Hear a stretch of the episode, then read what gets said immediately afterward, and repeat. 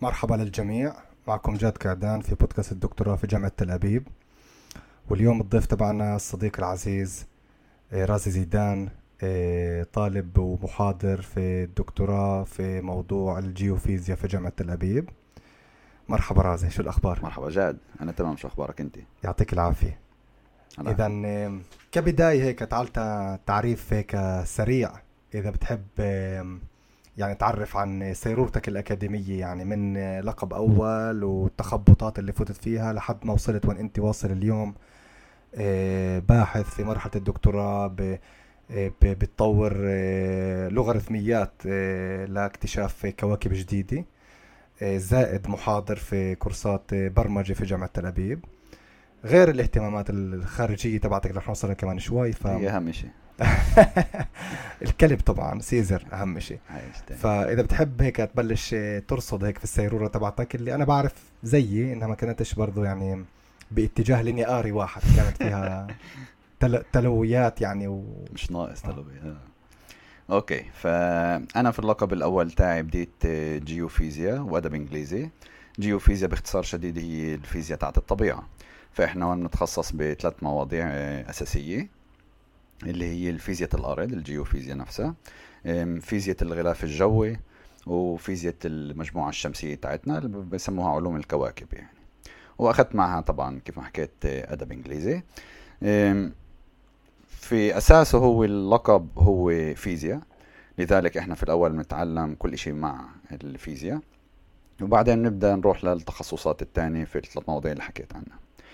أنا لما كنت في نهاية اللقب تاعي قلت جعبالي هيك شوي أغير ما بعد بعد اللقب الأول فقلت شو جعبالي أعمل إنه بعد اللقب الأول؟ جعبالي اندمج في علوم الأحياء.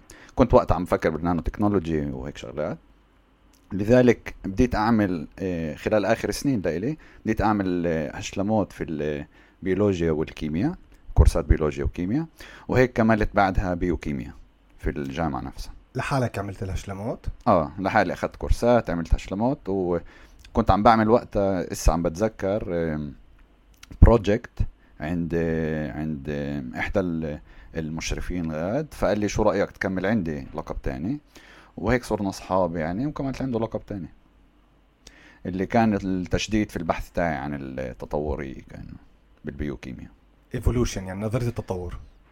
إيه آه بس كنا وقتها بأشياء خاصة بالخميرة وإذا بنربي الخميرة في مناطق مختلفة وهدول تربوا عند ناس وهدول في في الطبيعة شو الاختلاف بكيف كل وحدة بتت بتتصرف تحت آه، ضغط stress معين. يعني أكثر micro evolution تقدر تسميه؟ هيك شيء إيه هو أكثر بال إحنا كان موضوعنا أكثر بال system biology يعني لأنه كأنه كلياتنا إحنا جايين من مواضيع الفيزياء إيه، علوم دقيقة يعني رياضيات إيه، برمجة وإلى آخره فإنه نجرب نفهم كيف الأنظمة بتشتغل ال system نفسه.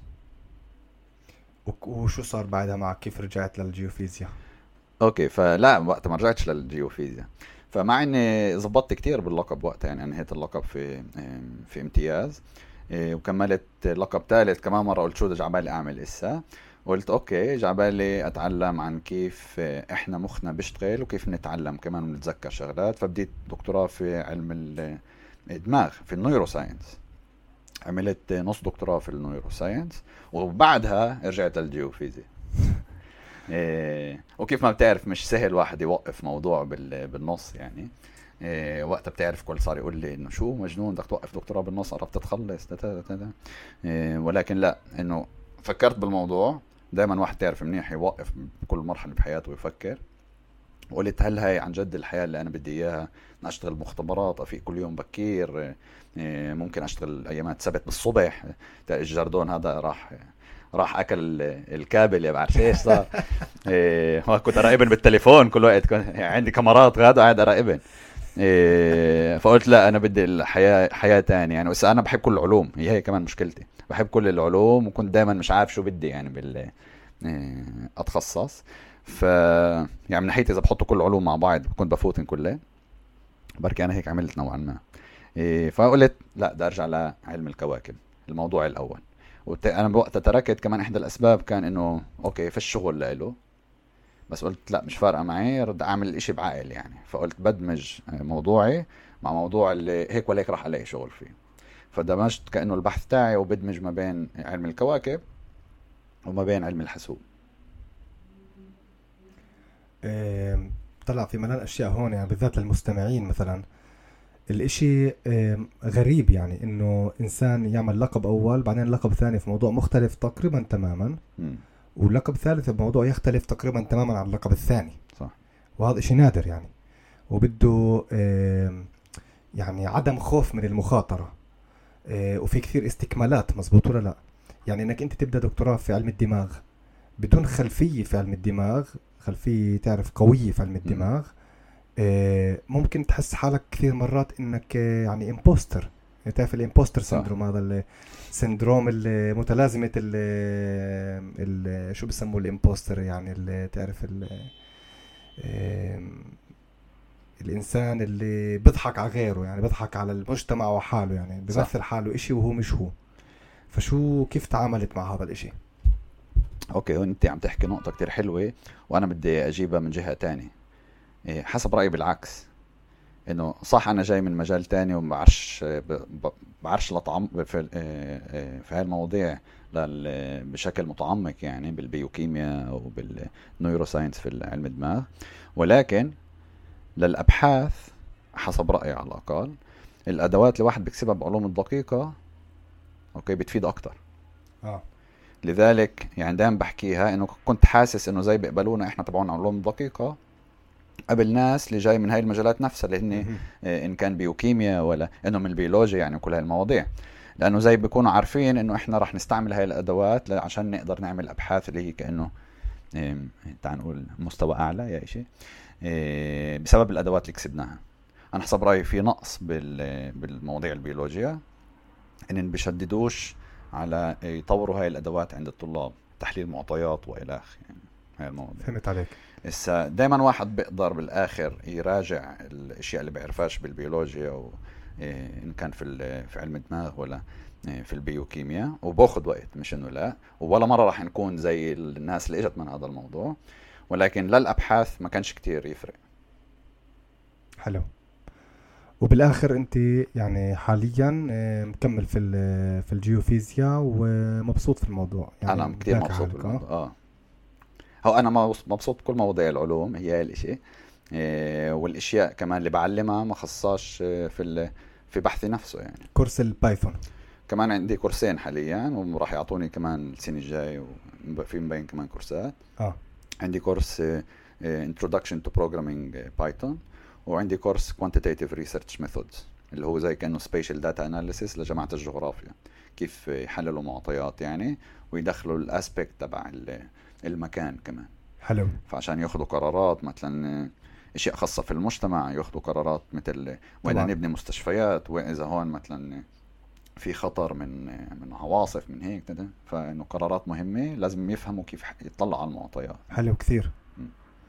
إذا بنرجع شوي ريفرس لورا لنظرية التطور تعال بما إنه موضوع شائك هيك وبحس إنه يعني بمجتمعنا إيه بعدنا مش متصالحين معه مية بالمية يعني مش ما لم يتم التعامل معه كيف لازم بعد. أنا بتذكر آه، أنا تعلمت بيولوجيا باللقب تاعي بيولوجيا وبسيكولوجيا علم نفس علم دماغ باللقب الأول وفي السنة الثانية أعطونا آه، الكورس אבולוציה evolution علم التطور أو نظرية التطور. وقبل ما أخذها كنت مقتنع 100% إنها غلط. نهائيا يعني قطعا نظرية التطور غلط. واللي كان براسي يعني اللي كان مأثر فيي كان كثير مقالات معينة ميديا الميديا العربية تعاملها مع الموضوع. حتى كان مرة في الجزيرة طلعوا تقرير رسمي إنه تم تفنيد نظرية التطور إلى آخره. ما اعتذروش عنه بعدين بغض النظر.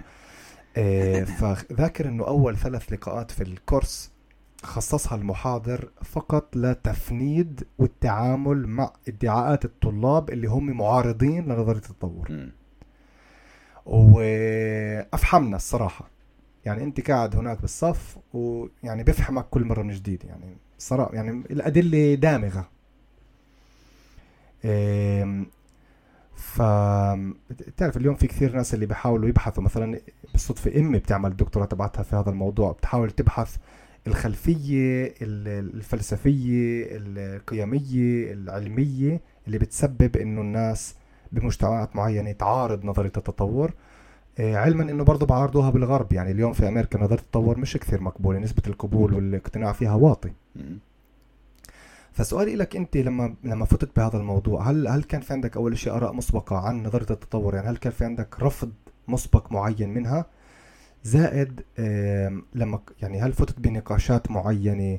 شو برأيك السبب إنه مجتمعنا لا يقبل نظرية التطور بشكل اللي هو مريح يعني أو تعرف واسع؟ أوكي فبالنسبة لسؤالك الأول إنه شو كان ارائي المسبقة؟ إيه لا أنا من الأول كان لإلي كأنه مفهوم ضمنا إنه الإشي صح. إيه طبعا شو إنه الإشي صح يعني دائما في إمكانية إنه يكون لا ولكن كل إشي حسب قديش الإمكانية. فإنه الإمكانية عالية إنه صح تعال نقول. إيه لأني ربيت بخلفية اللي هي هيك كانت. فليش بمجتمعنا غير؟ تعال نحكي عن هاي النقطة. لأنه بالآخر مجتمعنا جاي عنده أكتر اعتقادات دينية اللي كأنه بتتضارب مع هاي الأفكار. هل الإشي صح؟ بفكرش يعني إذا بتشوف كتير من الباحثين مثلا في التطورية من أكبر الباحثين والمشرفين الموجودين في الجامعة هن ناس أصلا إيه، متدينين كتير. إن كانوا يهود أو عرب. ففي الآخر السؤال كمان كيف توجهك للدين؟ يعني مثلا أنا بفكر إنه الدين في الآخر الأشياء اللي مكتوبة إن كانت إنه في الدين في الكتب المقدسة إيه، بالآخر ممكن مش قصدا كلمة بكلمة. إيش هن كاتبين؟ هاي اولا. وثانيا هن بيحكوا عن إيمان إنه إيش اللي مش لازم تبرهنه. يعني يا بتآمن يا لا.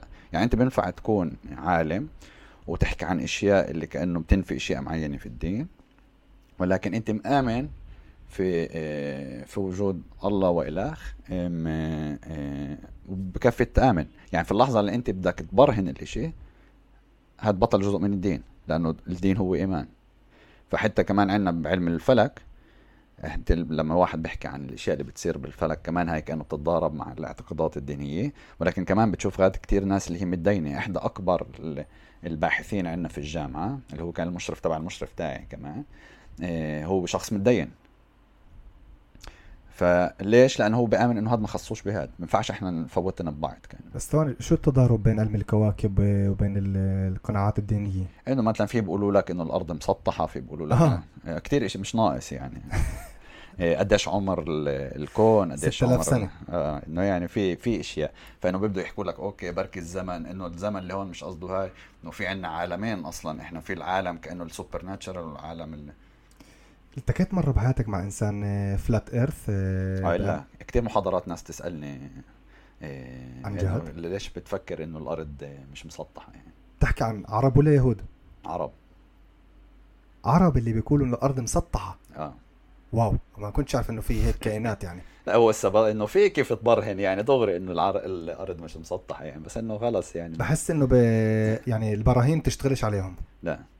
لأنه هن بس بزتوا السؤال مش عن جد بكون قصدا يعني مفكرين بالقصة حسب الناس تحب conspiracies بالآخر آه مش مش من محل قناعة حقيقية لأنه في ناس تعرف اللي هم يعني مجانين flat آه. earth يعني آه. لا هي شيء ثاني هدول ما التقيتش معهم بعدين بقول لأنه غريب هذا الشيء اللي أكثر بتوجه بتلاقيه في أمريكا يعني بحس إيه طيب فعودة إلى التطور بحس إنه يعني بحب أسمع رأيك في الموضوع م. إيه لما انت تقول يعني ممكن المعارضة اللي بتصير في المجتمعات اللي تعال نسميه المجتمعات العربية أو بشكل عام في المجتمعات إيه هي إنه البيئة اللي, نمت فيها نظرية التطور كانت بيئة بالأساس علمانية والمعجمية اللي تستخدم في نظرية التطور هي معجمية علمانية. اللي بمحلات معينة ممكن نشوف إنه في جواتها قيم وقناعات إيمانية على فكرة اللي بتتناقض مع ال ال الرواية الدينية. أعطيك مثال لما انت تقول انه بصير في طفرات عشوائية ممكن يعني أنا هسه ك آه، واحد جاي من فلسفة العلم أقول لك شو يعني عشوائية؟ يعني لما انت تقول طفرة عشوائية شو معنى عشوائية؟ هل في شيء عشوائي في الكون أصلا؟ كلمة عشوائية آه، ممكن تسبب نفور معين عند الناس اللي هم جايين من فلسفة حياة إنه فيش إشي بالصدفة. ربنا بيسيطر على كل الأمور في الكون. فممكن عن طريق تغيير اللي هو شكلي يعني كوسمتيك تحل هاي المشكلة. بدل ما تقول إنه طفرات عشوائية تكون طفرات موجهة من رب العالمين اللي بتسبب إنه يصير في تعديلات جينية من جيل إلى آخر. بعض يعني فاهم أوه. المشكلة أكثر سطحية شكلية من إنها جوهرية أنا بحس. شو رأيك؟ يعني حسب رأيي أنت هون دخلت أكثر من إشي وخصوصا مثلا بالعشوائية يعني بالآخر بالإحصاء شو يعني عشوائية؟ يعني في أكثر من لازم متغيرات فيش كيف أتوقع كأنه صعب أتوقع ال outcome اللي راح يكون okay بس بالآخر هل في شيء عن جد عشوائي؟ هسه انسى هسه ممكن نحكي عن quantum physics وشغلات بس بكبير وهي حكى عنها مثلا لابلاس واسمها Laplace demon اللي بقول لك إذا أنا بعطي كائن ذكي كل المعطيات عن الكون وكل المعادلات تبعت قوانين الكون فهو راح يقدر يتوقع لي كل إشي إن كان راح يكون يصير بالمستقبل ماضي ويعني هسه الأشياء اللي عم بتصير. فكأنه ال ال المستقبل راح يكون واضح له بالضبط زي الماضي يعني والحاضر كان. إيه، فهل في عن جد إشي عشوائي؟ ولا كله مكتوب؟ تفعيل الحتمية ديترمينزم آه. العربي بيسموها القدرية. اللي كان كان جدال مرتب بين بوقت المعتزلة. آه البعض ادعى إنه آه، يعني تعرف القدر مقدر وجاهز مسبقا كلياته من أو من يعني من, من وقت ال big bang.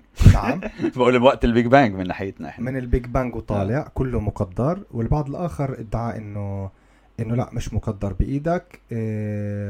يعني في لك اختيار معين بس الله بيعرف بهذا الاختيار. م. فبصير في هون تعرف تناقض معين إنه إذا هو بيعرف فيه معناته هل هو عن جد بإيدك. باختصار معضله جدا صعبة. بس حلو قلت لك هي جذور تعرف جذور بالنقاشات اللي يعني الفلسفية اللي صح. اليوم بال بالثقافة العربية والإسلامية تبعتك يعني فاهم شو بت يعني بتلاقي أشياء في التاريخ اللي تحسسك إنه ثواني آه كان عندنا يعني كان عندنا كان عندنا تعرف يعني مخاضات فلسفية عميقة جدا يعني. مش مش مش شيء اللي هو يعني عابر أو أو سهل. أنت عن أي فترة بتحكي إنه الفترة الإسلامية؟ بحكي عن فترة معتزلة يعني بتقدر تقول من الألف من الألف و من ال 1000 لل 1200 300 أنت عم تحكي هذيك الفترة أوكي. آه. إيه بس تنساش كمان إنه عندنا إحنا كان في تقبل كمان وقتها بهاي الفترة. صح. يعني كان أكثر يتقبل حتى لو مش كل إنه في أشياء بتتناقض واحد بيحكي أشياء مناقضة للدين بس كان يهمنا العلم أكثر من هاي الشغلة وكانوا يفتحوا مجال لهي الحوارات تكون بدون شك في علاقة وطيدة بين تعرف الازدهار الاقتصادي والحضاري وبين قديش والاستقرار على فكرة م. يعني السياسي وبين مدى تقبل الآراء المغايرة والمتطرفة والغريبة فاهم كنا نعزم إيه. الكل عنا يعني آه طبعا تقدر تحتوي عندك بالضبط. القوة تحتوي إيه طيب فرجوع رجوع للجيوفيزياء إيه بتقدر هيك تعطي نبذة معينة عن سؤال البحث تبعك في الدكتوراه وكيف بتشتغل عليه؟ اللي أنا بعمله في الدكتوراه تاعتي بطور algorithms في ال deep learning في التعلم المتعمق له فرع في الذكاء الاصطناعي. آه، من البحث عن كواكب خارج مجموعتنا الشمسية. يعني كيف ما إحنا في عنا حوالي الشمس تاعتنا اللي هي نجمة عنا كواكب الكواكب السيارة تاعتنا كمان حوالي نجوم تاني اللي بنشوفها بالسماء ممكن يكون كمان في كواكب. فهدفي أنا أكتشف هاي الكواكب كأنه أو أطور أدوات جديدة نكتشف هاي الكواكب. والتعلم المتعمق باختصار شديد هو نبرمج الآلة بطريقة هي بتتعلم زينا من خبرة كأنه من أمثلة محل ما إحنا نكتب لها القوانين كيف تشتغل بالضبط. ففي الآخر هدفي أستعمل هاي الأدوات عشان إيه، نكتشف كواكب في طرق اللي هي أنجع في في ال mission التلسكوبات الموجودة في الفضاء. وحاليا يعني في مشكلة معينة في اكتشاف الكواكب مزبوط؟ يعني okay فإحنا مثلا مع إنه كيف ما بنعرف على الأغلب عدد الكواكب أكبر بكثير من عدد النجوم يعني إحنا مثلا عندنا نجمة واحدة مع ثمان كواكب سيارة ولكن صرنا مكتشفين تقريبا 5000 كوكب تعال نقول وإحنا بنعرف عن مليارات النجوم. فليش صعب نكتشف هاي الكواكب؟ لأنه الضوء اللي بوصلنا من النجمة هو بكتير من الضوء اللي بوصلنا من الكوكب. فإحنا فيش كيف نكتشف الكواكب بطرق مباشرة. لازم نكتشفها بطريقة غير مباشرة. وكيف نعمل الاشي بإننا بنراقب النجوم نفسها. ولكن الإشي أصعب بكتير من آه، من ما شو إحنا كمان مفكرين. لأنه لازم كأنه نشوف أشياء صغيرة في تغيير الإشارات اللي بتوصلنا من النجم عشان نكتشف الكواكب. والنجوم نفسها كمان فعالة فالشيء بصعب علينا كثير آه. إيه، هل في كواكب يعني موجودة بمحلات معينة جنب النجوم اللي بموقعها ولا مرة رح نقدر نكتشفها عن جد؟ آه في كتير ان كانوا في زوايا معينة يعني في كتير أسباب اللي ممكن ما نكتشفش الكواكب. يعني عمليا في نسبة من الكون اللي ولا مرة راح نعرفها إحنا. هاي أكيد. بتخيل يعني إنه زي دائما بنقول ما فيش شيء أكيد بس إمكانية عالية جدا آه. وهل في عندك مثلا يعني مجرات مفضلة. بعرفش إذا أنت بتفوت بال بالجماليات بالاستاتيكس تبعت النجوم تبعت المجرات تبعت يعني هل في عندك مثلا تفضيل معين لمجرات من ناحية جمالية أو من ناحية فضولك تجاه هاي المجرات أو تجاه المجموعات إلى آخره؟ إيه مجرات مش بالضبط بس مثلا كوكبة الجبار بحبها كتير وإحنا بنشوفه عنه. إيه وين؟ إيه Orion constellation الثلاث نجوم ثلاث نجوم بالضبط اللي, اللي كمان بقولوا انبنوا عليهن أهرامات جيزة والخ آه. كثير بحبن يعني فيهن شيء اللي بتواصل معه لأنه زي ما أنا صغير دائما كنت اشوفن من وين أنا ساكن و... حلو. بالإضافة إذا بنرجع شوي ل إذا بنفوت أكثر في موضوع الفلك آه، يطرح السؤال دائما تبع الحياة في في الكون حياة ثانية في الكون. شو موقفك بالنسبة لهذا الموضوع؟ okay. أنا حسب رايي الإمكانية إنه نلاقي حياة عالية جدا لأنه الكون إشي وسيع وحسب رأيي فش عن جد إشي هالقد مميز بكيف تطورت الحياة على الأرض. إنه شو يعني فش إشي مميز؟ يعني بالآخر كله إيه شو الإمكانية إنه يصير إشي؟ ولكن إيه مش ناقص عنا مي سائلة خارج إيه كوكبنا باجسام مختلفة. حتى بمجموعتنا الشمسية في على أقمار معينة كمان مياه سائلة. ومش ناقص كمان عندنا مواد عضوية اللي هي المرحلة ما قبل الحياة. ففقط أنت بتحتاج للظروف الصح عشان تتطور. ومن الأرض إحنا بنعرف عن كائنات اللي بتقدر تعيش بظروف صعبة جدا. أوكي يعني تقدر تعيش بدون أكسجين تقدر تعيش بدرجات حرارة عالية جدا. آه، ضغط عالي أشعة خطرة وإلى مش ناقص يعني ظروف صعبة اللي بنقدر نلاقيها. آه، بس هاي الكائنات بتقدر تعيش فيها. هل راح نلاقي حياة مثلا في مجموعتنا الشمسية؟ إذا راح نلاقي حسب رأيي راح تكون بدائية يعني زي البكتيريا والأركيا. تحكي عن المريخ أكثر؟ لا المريخ حسب رأيي مش راح نلاقي غاد. إذا كان في حياة حسب رأيي انقرضت. إيه، كانت الظروف قبل أحسن على المريخ ولكن بسبب الغلاف الجوي الضعيف تاعه فش كيف هسه يكون على سطحه مياه سائلة والظروف على المريخ صعبة هسه نسبيا. ولكن ممكن على أقمار مثلا المشتري. في عنا كم بعثة المخططين يبعثوها للغاد إيه، أقمار اصطناعية ويبحثوا فيها الأقمار إيه، مثل يوروبا مثلا اللي بيتوقعوا إنه إيه، تحت سطحه في محيطات من المياه السائلة. وممكن يكون في غاد كمان مواد عضوية وممكن يكون في حياة كمان. وهو مش القمر الوحيد يعني في كم قمر المثيرين حجمه زي الأرض ولا أصغر؟ زي قمرنا تقريبا. آه. وفي عنا كمان أقمار اللي هن أكبر حتى أكبر من يعني حجما كتير كبير. وفي عندنا كمان أقمار مثل انسلادوس مثلا على زحل اللي كتير اللي اكتشفنا عليه كمان مياه سائلة وكمان مواد عضوية. آه، ففي مش ناقص أقمار اللي هي عن جد مثيرة للاهتمام ممكن نلاقي عليها حياة. وخارج مجموعتنا الشمسية غاد أصعب القصة. بس صرنا مكتشفين كواكب اللي بتشبه الأرض. مفروض. هل في طريقة الواحد يوصل لهيك كواكب خارج المجموعة الشمسية يعني البعيدة سنين ضوئية؟ آه بدون كل الرحلة هاي اللي بتقعد آه مئات أو ألوف أو مئات ألوف السنين؟ جواب لا ولكن حاليا لا. ولكن آه، في بروجكتس لذيذة المخططينها مثلا إحدى المخططات تاعتهم يبعثوا أقمار اصطناعية آه، صغيرة جدا. اللي بدهم يطخوا عليها في ليزر قوي من الأرض ويوصلوها تقريبا كأنه ل 20% من سرعة الضوء اللي سرعه مخيفة يعني. وساعتها يوصلوا هاي الأقمار الصناعية لأقرب كوكب آه، علينا خارج مجموعتنا الشمسية بمنطقة بروكسيما سنتاوري. آه، يوصل لغاية بعد شي 30 سنة محل ما ياخذ تعرف عشرات آلاف السنين لأنه مع المركبه الفضائية اللي عندنا هسه بأخذ عشرات آلاف السنين. فبأخذ شي 30 سنة هيك شيء يوصل لغاد وساعتها هو بيقدر يصور ويبعث لنا يرجع لنا الصور. إيه وبتشوفش إنه في إمكانية لثقوب دودية مثلا؟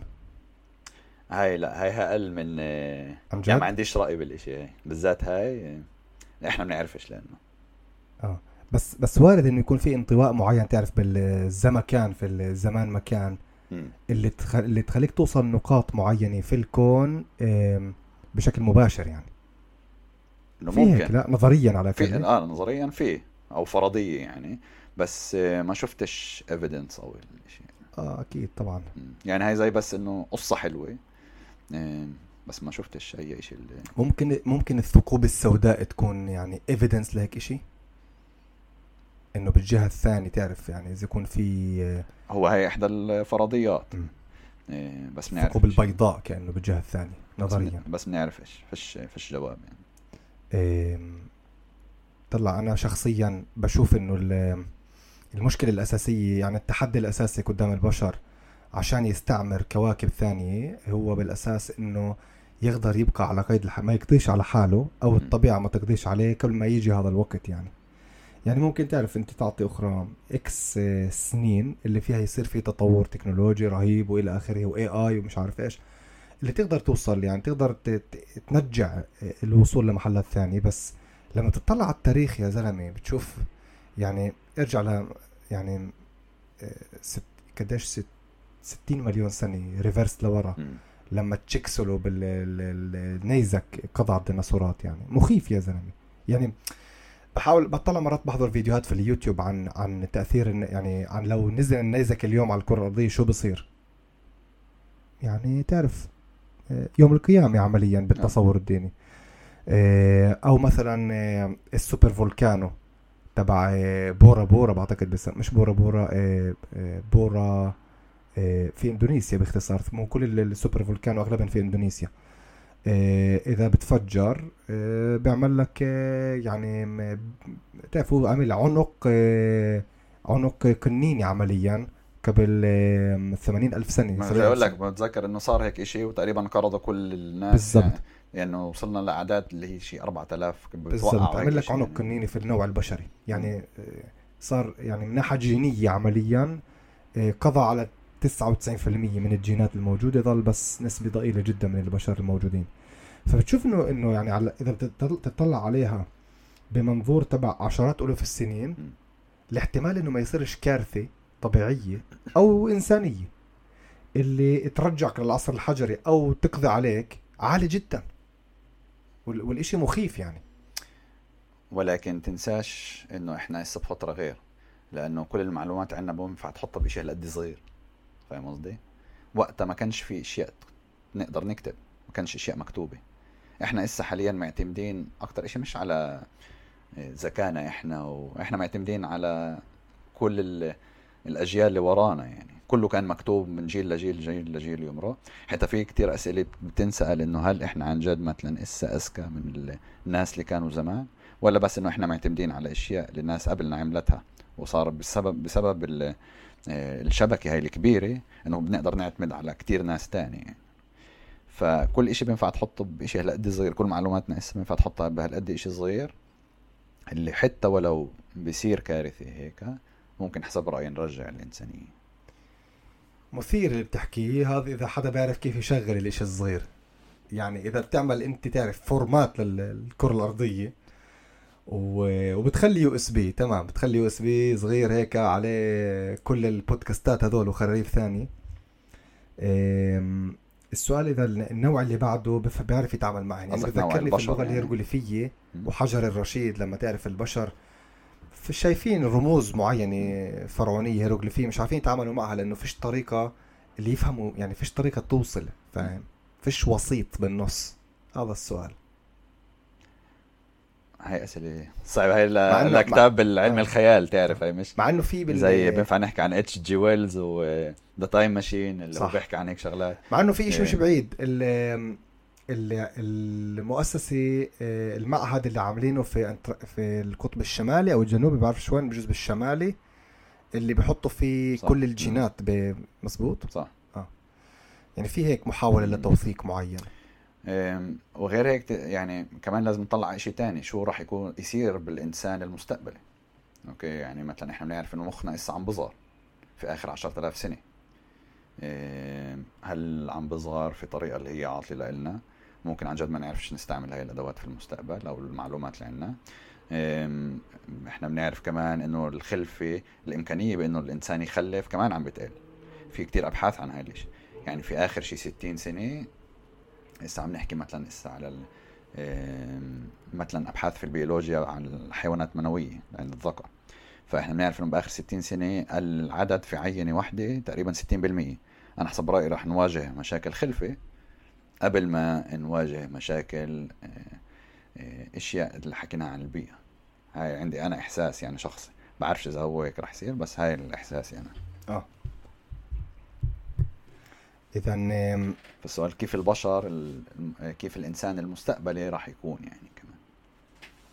إيه صعب الواحد يتحذر أما تعرف كل ما أحضر وثائقي عن شيء super volcano ولا شغلة عملة بقول يعني تعرف بكفي يلوستون في أمريكا يتفجر وبغمر لك ال ال كل الكرة الأرضية في رماد اللي بظل سنين يعني فاهم أنت؟ وبينزل لك درجة حرارة الأرض وبيقضي على ثلاث ارباع النباتات يعني مش معقول يعني قديش إحنا آه، يعني الحياة لهالدرجه حساسة يعني إنه أي شيء تعرف بيقضي عليك يعني. صح. أنا ذاكر وأنا صغير كان في عندي على فكرة كوابيس. من كل مرة بجيبه بالأخبار إنه في نيزك بده يمرق من جنب الأرض وفي احتمال واحد من 600 إنه يخبط في الأرض. يعني كوابيس لوين بدك يعني؟ لا بس خوف. بالذات هاي النيازك أفكر صار في عنا آه، يعني صار صاروا عم بيفحصوا الإشي وبيعملوا الإشي إنه زي كانه يغيروا المسار تاع النيزك إذا بيقرب على الأرض. هاي قلب مثلا حسب رايي خطره آه، أشياء مثل البراكين ممكن تكون خطره أكثر لأنه فيش نعمل. آه، بس بس يعني تقدر بس إنك تتوقع كأنه وتساعد الناس اللي بالمنطقة بس, بس كيف راح يأثر على كل آه, آه. تغير تغير مسار النيزك يعني نظريا يعني ما فيش شيء اللي هو جرب وزبط يعني. مش متذكر إذا شفت إنه قبل أسبوع يا شيء مش متأكد. عن جد؟ ممكن. بينفع نفحص بعدين. طمنتني. إيه مش متأكد بس. خلاص إيه. أنت طمنتني مش مشكلة. آه. لا هي قلب بخاف منها من يعني من لما إحنا تعلمنا عن هاي المواضيع زي كأنه ما كانش في بعد مش شايفين إيش الخطر اللي ممكن يكون يعني في الفترة القريبة. أها.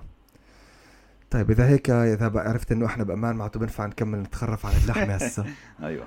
إيه. أهم شيء بعد سيزر كيف حكيت اذا إيه رازي كمان عمل إيه بشراكة مع براء عاصلي مبادرة اللي اسمها الرعاة.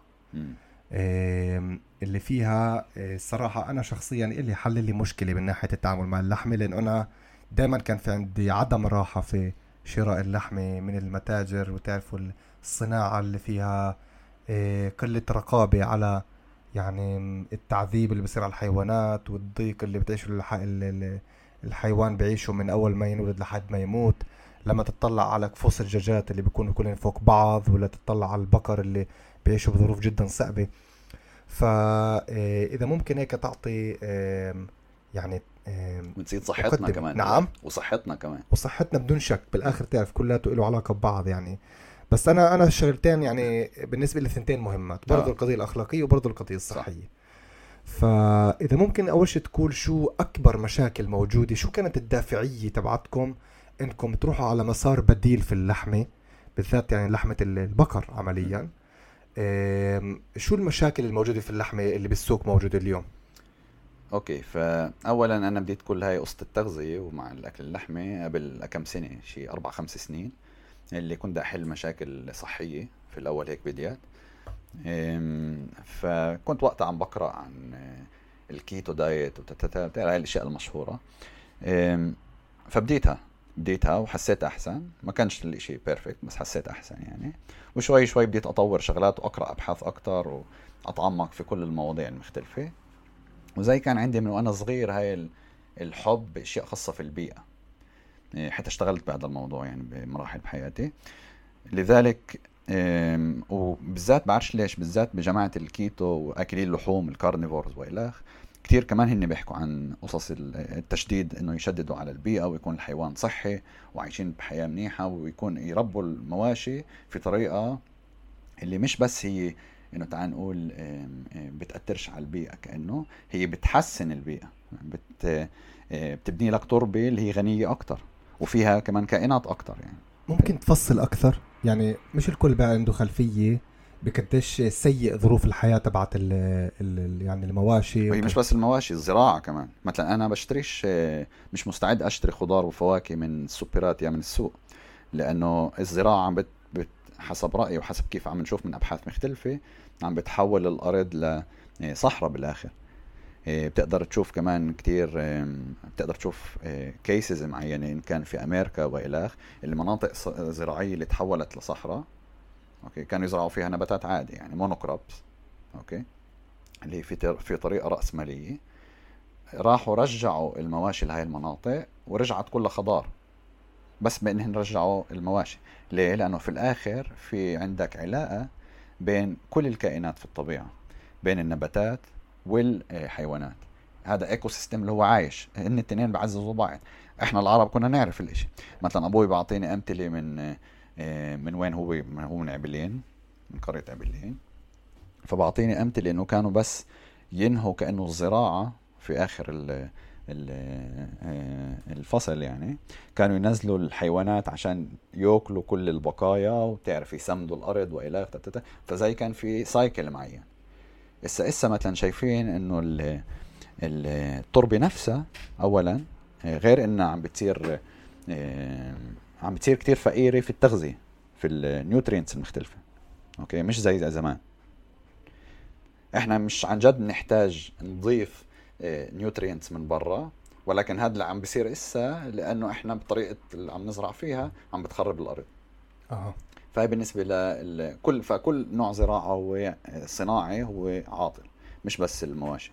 وفيها كمان قتل للحيوانات أنت عشان تقدر تزرع لازم تقتل كل حيوان وكل كائن موجود في هاي المنطقة. إن كان حشرات كل الحيوانات الصغيرة فران كل شيء كل شيء إيه، حتى حيوانات اللي هي أكبر يعني أرانب لازم تتصيد حيوانات تانية اللي جاي تأكل لك غزلان وإلى اخره فهي بتقتل كل الحيوانات سؤال أنت يعني بس هون أنت مش شايف القتل بطريقة مباشرة. بس هاي دائما بحكيها للناس مش مساعدين يأكلوا لحمة.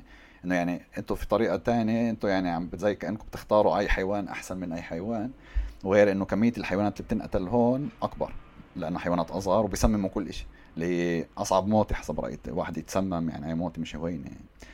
يعني. ففي هاي النقطة فهون كمان في آه، موت الحيوان. عشان هيك مثلا أنا مش مستعد أشتري آه، نباتات من هاي. أنا بشكل عام بشتري دغري من المزرعة اللي هي بتكون عضوية إنه أنا بآمن من المزرعة من الحقل نفسه يعني دغري للطاولة عندي. هاي هي فلسفتي يعني بال... هاي بالنسبة للنباتات. ونفس الإشي مع الحيوانات.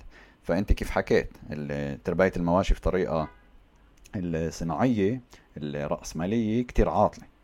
عاطلة أولا بربوا الحيوان في ظروف اللي هي صعبة جدا. الحيوان آه، آه، ممكن حتى يأذوه يعني آه، وهو عايش.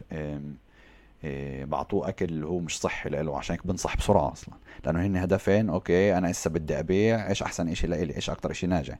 فبدي أطعميه شيء اللي أنصحه أمرضه كأنه وساعتها ينصح بسرعة وهقدر أبيعه وهو صغير. هذا غير الهرمونات طبعا. إيه مش متذكر أفكر صار ممنوع يعطوا هرمونات بالبلاد للبقر. إيه أفكر في ممكن في شوي لعب أكثر بالدجاج إيه مش متذكر إيه مش مش من زمان ما بس موجود في بلاد ثانية أكيد. الهرمونات. آه. إيه إنه أكيد في بتكون محلات حسب شو الرقا شو القوانين يعني. إيه للحليب بفكر برضه موجود ولا لا؟ إنه إيش؟ إنه إنه بعطوا البقره هرمونات بعطوها إيه هرمونات عشان تزيد الحليب أو شيء من هالنوع. ممكن. إيه في في بقر خصوصي للحليب يعني. بس مش متذكر إذا بالبلاد مسموح ولا ممنوع ولاني بطلت أفحص لأنه أنا هيك ولا هيك بشتريش من أه.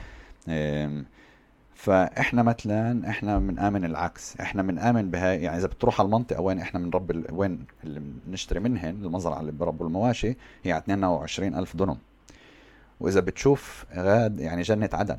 الخضار أنواع الحيوانات كل الحيوانات بتشوف غاد غزلان واو. آه، حتى ضباع في شو بتحكي؟ آه. إيه، حتى مرات هن لازم يحموا البقر كأنه من من ذئاب والخ إيه يعني انت ثواني بس عشان آه. المستمع يفهم الصورة لأنها مثيرة جدا. انت بتحكي عن عن عن مساحة معينة اللي هي 22000 دنم اللي فيها بربوا مواشي بشكل حر إيه وبسبب تربية المش... المواشي بشكل حر المحل كله ازدهر يعني كل صح. الأنواع الثانية برضه ازدهرت في منه بالضبط. إنه بيكون عندك biodiversity بيكون biodiversity هو وإحنا كاتبين عن هاي الشغلات بصفحتنا يعني في معلومات كمان وبنفرجي كمان صور مختلفة من آه، مناطق اللي كانت مثلا بس زراعة وبعدين آه، رجعوا الحيوانات لها وغير هيك الإشي مش بس إنك تربيهم في طريقة حرة بدك تقلد الطبيعة. يعني لازم واحد يعمل الاشي بطريقة ذكية. ليه؟ أنت عندك الحيوانات بس إذا بيعملوا بوكلوا كل العشب في منطقة معينة أكثر من اللازم ساعتها المنطقة ممكن تموت. فهون اللي بيعملوه كأنه بيقلدوا كيف العلاقة ما بين المواشي والحيوانات المفترسة بالطبيعة. ليه؟ لأنه الحيوانات المفترسة كانت تخلي المواشي يمشوا من منطقة لمنطقة. هاي يعني آه. واحدة إحدى الأشياء المهمة كمان. فهون كمان بيعملوا بنقولوهن من منطقة لمنطقة حسب الفصول. آه وهم واعيين لهذا الشيء يعني. إلا. هاي هي اسمها جزء من regenerative farming إنك تعرف كيف تعمل الإشي بطريقة صح عشان ال ecosystem يكون يزدهر يعني. أوف الشيء أكثر مركب من شو تخيلت. أنا تخيلت إنه يعني بس بفلتوهن وهذا هو خلص. لا لا ما ينفعش بس هيك تعمل لازم تقلد الطبيعة وكأنه لأنه بطل في حيوانات مفترسة فيش هاي فمين لازم يمشيهن؟ إحنا من بنحط لهم يعني مسارات فبيبدوا يعني إنه إسا بتاكلوا هاي المنطقة بعدين بغيروا لهم المناطق يعني. كل مرة إنه بحطوا ممكن هيك يسيجوا المناطق اللي بدهنش ياكلوها كأنه لسه وهيك بيعملوا زي شيء cycle. طبعا هن عندهم مسافات إلى لا نهائية يعني يتحركوا فيها 22000 دونم انت عم تحكي يعني عن جبال كاملة يعني. طب بستغرب أنا كيف كل هاي الموارد كل هاي المساحات كل هاي يعني الاستثمار وبالآخر يعني أنا يعني أنا اللي يعني برضه للمستمعين أنا أنا يعني صرت آه، آه، مستهلك كذا مرة من لحمة الرعاة وال يعني بس مش نحكي عن الطعم بس قبل الطعم السعر يعني مقبول فكيف كيف يعني بالرغم من كل هاي الموارد وبعده السعر طبيعي؟ أوكي. هي هاي خاصة فينا أنا وبراء اللي مش مستعدين نزيد السعر زيادة. يعني إحنا مش بالضبط عم نربح من الإشي تعال نقول. يعني مش شايفين إشي عن جد عم نربحه. ولكن زي هدفنا آه نجيب الإشي لمجتمعنا. نوفر لمجتمعنا آه حاليا لحمة يعني. من آه ترباية طبيعية. أكل هو طبيعي ومعمول بطرق تقليدية وصحي أكتر. كمان لإلنا وكمان للحيوانات وكمان للبيئة طبعا. رهيب. وتعال نحكي هسه شوي آه، عن عن الطعم. أنا بموت على اللحمة صراحة. و... وأول مرة أخذت آه، لحمة الرعاه ما توقعتش إنه يعني أكيد كنت أكيد يكون في طعم فريش يعني. منيح هيك مرتب. بس كان في طعم غير. يعني كان في طعم اللي بيشبهش أطعمة لحمة السابقه ليه طعم اللحمة بيختلف بهذا النوع من اللحمة؟ راح يكون طعمه اقوى كمان. إيه، اللي هي في سببين. اولا لما بتاكلوا عيش الطعم غير حتى راح تشوف إنه مرات الدهن بيكون على صفار اللي هي بالضبط زي الفرق بين الزبدة مثلا البلدية والزبدة العادية اللي بتشتريها هون من السوبرات بتكون بيضة اللي معموله بالبلاد أو زبدة من برية البلاد بتكون صفرة لما باكلوا عشب إيه الدهن بصير على صفار كأنه. وحسب كمان جيل البقرة. إحنا بشكل عام نست... إيه إحنا مش بنذبح عجول إحنا بنذبح بقر اللي عاش كأنه حياة طويلة. آه. فبكونوا عشر سنين مرات أكتر. بس بضل يعني بسبب التعتيق وكيف نعمل الشغلات بضل طري الإشي. ولكن الطعم أقوى. فبعرفش إذا حسيت فرق. يعني مثلا أنا صار صعب لإلي آكل لحمة من أي محل لأنه بحس إنه فيش طعمة. زيك نفس الإشي. وإشكالية الذبح. طلع هاي إشكالية صعبة صراحة. يعني دائما في عندي هاي الفكرة تبعت إنه إذا أنت غادر تتغذى إيه، على نبات أو على يعني طعام بديل عن اللحم فليش تنك تقتل عشان تأكل؟ يعني يعني ارجومنت معروف حجة معروفة مش جديدة عليك بفكر. أنا شخصيا بشوف يعني إنه بالآخر يعني كلنا بدنا نموت بالآخر الحيوان برضه بده يموت. فمش غلط إنه يعني نقدر نستغل ال ال يعني الخيرات يعني بالذات بعد ما الحيوان عاش حياة يعني اللي هي آه، فيش فيها تعذيب حياة حرة حياة برا شو موقفك أنت بالنسبة لهذا الموضوع؟ okay فبدي أحكي هون عن نقطتين. أول نقطة هي اللي أنت كيف حكيتها. اول شيء الحيوانات بتموتش حياة خير وبركة في الطبيعة. كل الحيوانات بتموت حياة آه، موتة صعبة جدا. اللي بيحضر ناشونال جيوغرافيك دغري راح يشوف الإشي. فيش تقريبا كائن اللي بوصل لجيل اللي هو كبير في العمر لأنه حيوان تاني راح يقتله. ومش بس راح يقتله ممكن يأكله وهو عايش مش مهم إيش راح يموت موتة صعبة. الحيوان في الطبيعة. فإحنا زي الإنسانية بعدنا حالنا كتير عن الموت. المجتمع بعد حاله كتير عن الموت و... وكيف الحياة والصيد. والصيد وكيف الحياة برا يعني خارج المجتمع بتمشي. فصار زي الإشي كأنه آه، تابو معين. آه، وهذا بعدنا عن الطبيعة. هاي بالنسبة لهاي النقطة. وكيف أنت حكيت يعني أنا بالآخر بهمني أكتر كيف الحيوان عاش. إنه ما دامه كان عايش آه، حياة منيحة قبل هاي هي اللي بتفرق. وهي كمان إشي اللي هو كمان مش راح يلاقيه بالطبيعة. يعني هو كمان عايش تحت حماية الناس هون. يعني هن بيحموه من ذئاب من مفترسين أخرى الموجودين في المنطقة. فهن عايشين تحت حمايتنا كمان. إيه وفي زي إيه symbiosis معين بيناتنا يعني اللي إحنا بنوفر للحيوان كأنه حماية وأكل والى اخره وحياة منيحة. وفي الآخر إحنا بنتغذى عليه صح؟ بس هو عاش حياة منيحة وهو مش بالضبط فاهم الموت يعني. إحنا فاهمين شو يعني واحد يموت هن غاد موتي وموتي سهلة يعني ضربة واحدة وخلص.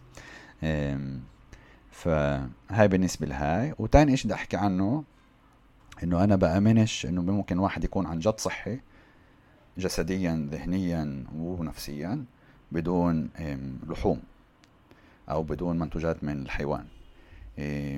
إحدى الباحثين المفضلين علي اسمه ويستون برايس اللي اللي عمله في سنوات الثلاثينات هو كان دكتور طبيب أسنان.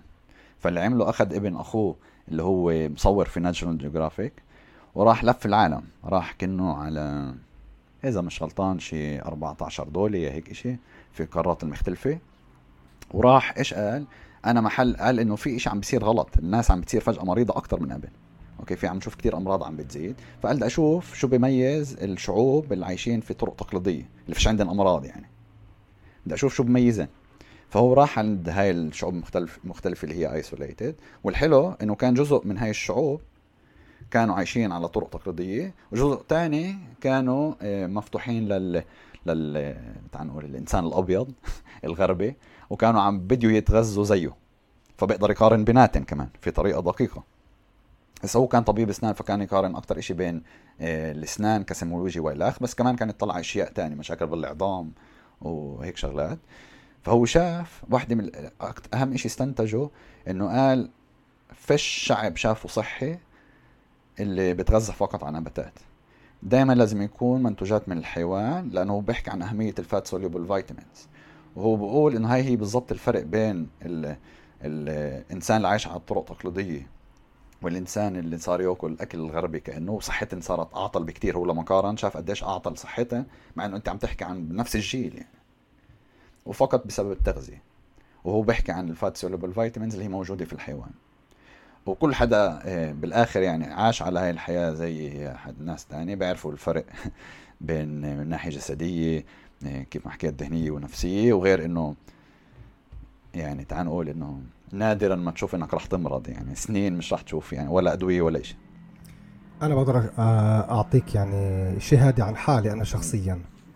بأيام الثانوية بآخر صف 12 كنت كثير تعبان كل الوقت يعني. زي فتيج بالإنجليزي آه. تعرف؟ تعبان. إيه وبرين فوق قصدك وهيك؟ إيش؟ برين فوق كانه هيك. برين فوق تعبان مم. نعسان. حتى وأنا سايق مرات كنت أغفي كثير. لما بلشت باللقب الأول يعني كنت كثير أغفى بمحاضرات يعني أول عشر دقائق أكون صاحي بعدين أغفى. مش لأنه المحاضرة مملة. ببساطة خلص لما بقعد قدام مكيف بغفى طوالي. إيه ففقط لما إيه عدلت وعملت إدارة للسكر المشكلة اختفت. مع إني جربت كل إشي زبطت نومي ولا إشي زبط يعني بعد ما زبطت قضية الإنسولين والسكر واللي تعرف إنه ما تفطرش سكر وما تتغداش سكر ممكن باعتدال ومرة بل وبعد سلطة وإلى آخره. فبس بهذيك بس يعني هذا الشيء الوحيد اللي ساعدني إنه أستعيد الطاقة تبعتي الطاقة الذهنية وال وإنه أظني مصحصح كل الوقت. ولليوم بنتبه مرات. إذا باكل سكر خلال يعني بنص اليوم بعد بساعة أو ساعتين بصير عندي هبوط حاد في في الصحو تبعي يعني. إيه فبدون شك اللي بتحكي فيه يعني بوافق معه. إذا بترجع شوي لقضية الشعوب اللي بتعمر تقليدية إيه بتعرف بالآخر بصير في عندنا طموح يعني بصير في عندك طموح إنه كل واحد يعمل الحديقة تبعته الصغيرة حكورة تبعته يزرع فيها يجيب شوية دجاجات يأكل البيض تبع الدجاجات تعرف دجاج عايش بدون تعذيب حر توكل البيض يشرب الحليب تبع المعزة. إيش؟ يشرب الحليب تبع المعزة يشرب الحليب تبع المعزة ويربي له بقرة بس المشكلة ساعتها صعب يذبح البقرة لأنه بضل متعلق فيها يعني لا ما دامك ما سميتهاش اسم تمام. إيش؟ ما دامك ما سميتهاش اسم فتمام. طيب هذا الدارك هيومر حاليا بس بس لا لأنه كل شيء بتسميه اسم زي انت بتعمل له صح باخذ بأخذ حيز أكبر في العاطفة تبعتك. بس لا أنا قصدي إنه بتقدرش تذبحها لأنك إذا بتذبحها ببطل في عندك حليب عمليا أو ببطل في عندك خيارات ثانية. عشان هيك على فكرة العرب في هاي المنطقة زي في انه إنه ليش إحنا ما كناش ناكل كتير لحمة وكنا أكثر فلاحين؟ هي هذا السبب لأنه فيش عندنا كان البيئة تاعتنا بتسمحش كتير للحيوانات رباية آه، المواشي زي بأوروبا مثلا آه، والصيد والخ لأنه الحيوانات الكبيرة انقرضت أسرع عنا عشان هيك بدات الزراعه عنا. آه، زي كان ضغط عنا إنه أوكي ممكن ننقرض إذا نلاقيش حل تاني فبديت الزراعه أها. فكنا إنه لنا كثير مهم المواشي أشياء مثل حليب زبدة بس كنا نأكل إنه منتوجات من الحيوان بس أكثر بشكل حليب زبدة. واجبان وإلخ يعني. فتعرف الطموح بالآخر إنه يعني تبني الحكورة تبعتك وتصير تاكل من الأمور اللي بتزرعها أنت اللي بتعرف إنه فيش فيها يعني فيش فيها مواد كيماوية فيش فيها تعديل جيني وإلى آخره. وبرضه في الرعاة أنتم في عندكم كمان مبادرة تبعت يعني أو كمان رغبة أو طموح أو رؤية اللي في يصير في زي مقايضة عمليا. يعني تبادل بين أنا بزرع بكتونس وأنت بتزرع آه، باذنجان نتبادل أنا وياك بالخيرات هاي. تقدر تفصل أكثر مثلا كيف ممكن هاي الفكرة تنجح؟ أوكي. في الآخر كتير صعب أنت تلاقي هون بعرف انتبهت منتوجات اللي هي مرباية في طرق طبيعية آه، وكمان محلية وكمان أو أكل معمول طرق تقليدية. كله بده يعمل شيء كل شيء بسرعة. آه، مش مستعد يخاطر يعني تعال نقول إذا بزرع أشياء مش مستعد يخاطر فدغري برشوها بكيماويات مختلفة. فإحنا قلنا طب ليش ما نعمل الشبكه لأنه إحنا بنآمن في الآخر. أكثر شيء إنه غير اللحوم إحنا بنآمن في الأكل التقليدي والأكل الطبيعي. فقلنا بدنا نعمل شبكة كبيرة في مجتمعنا للعرب اللي فيه نقدر إحنا نتبادل مع بعض. نلاقي منصة معينة نقدر كل واحد عنده إشي معين بيعمله. أوكي في ناس ممكن يقولوا إنه أنا بزرع. في ناس ممكن يقولوا إنه أنا بخبز خبيز طبيعي تخمير طبيعي. في ناس ممكن يقولوا أنا بعمل أنا عارف بسطرمة اللي هو أجبان في طرق طبيعية. أوكي بضيفش مواد آه، حفاظ اللي هو. فبيقدروا يتبادلوا بين بعض الأشياء اللي بيعملوها ما دام عمل الاشي بطرق تقليدية وبطريقة طبيعية. جميل.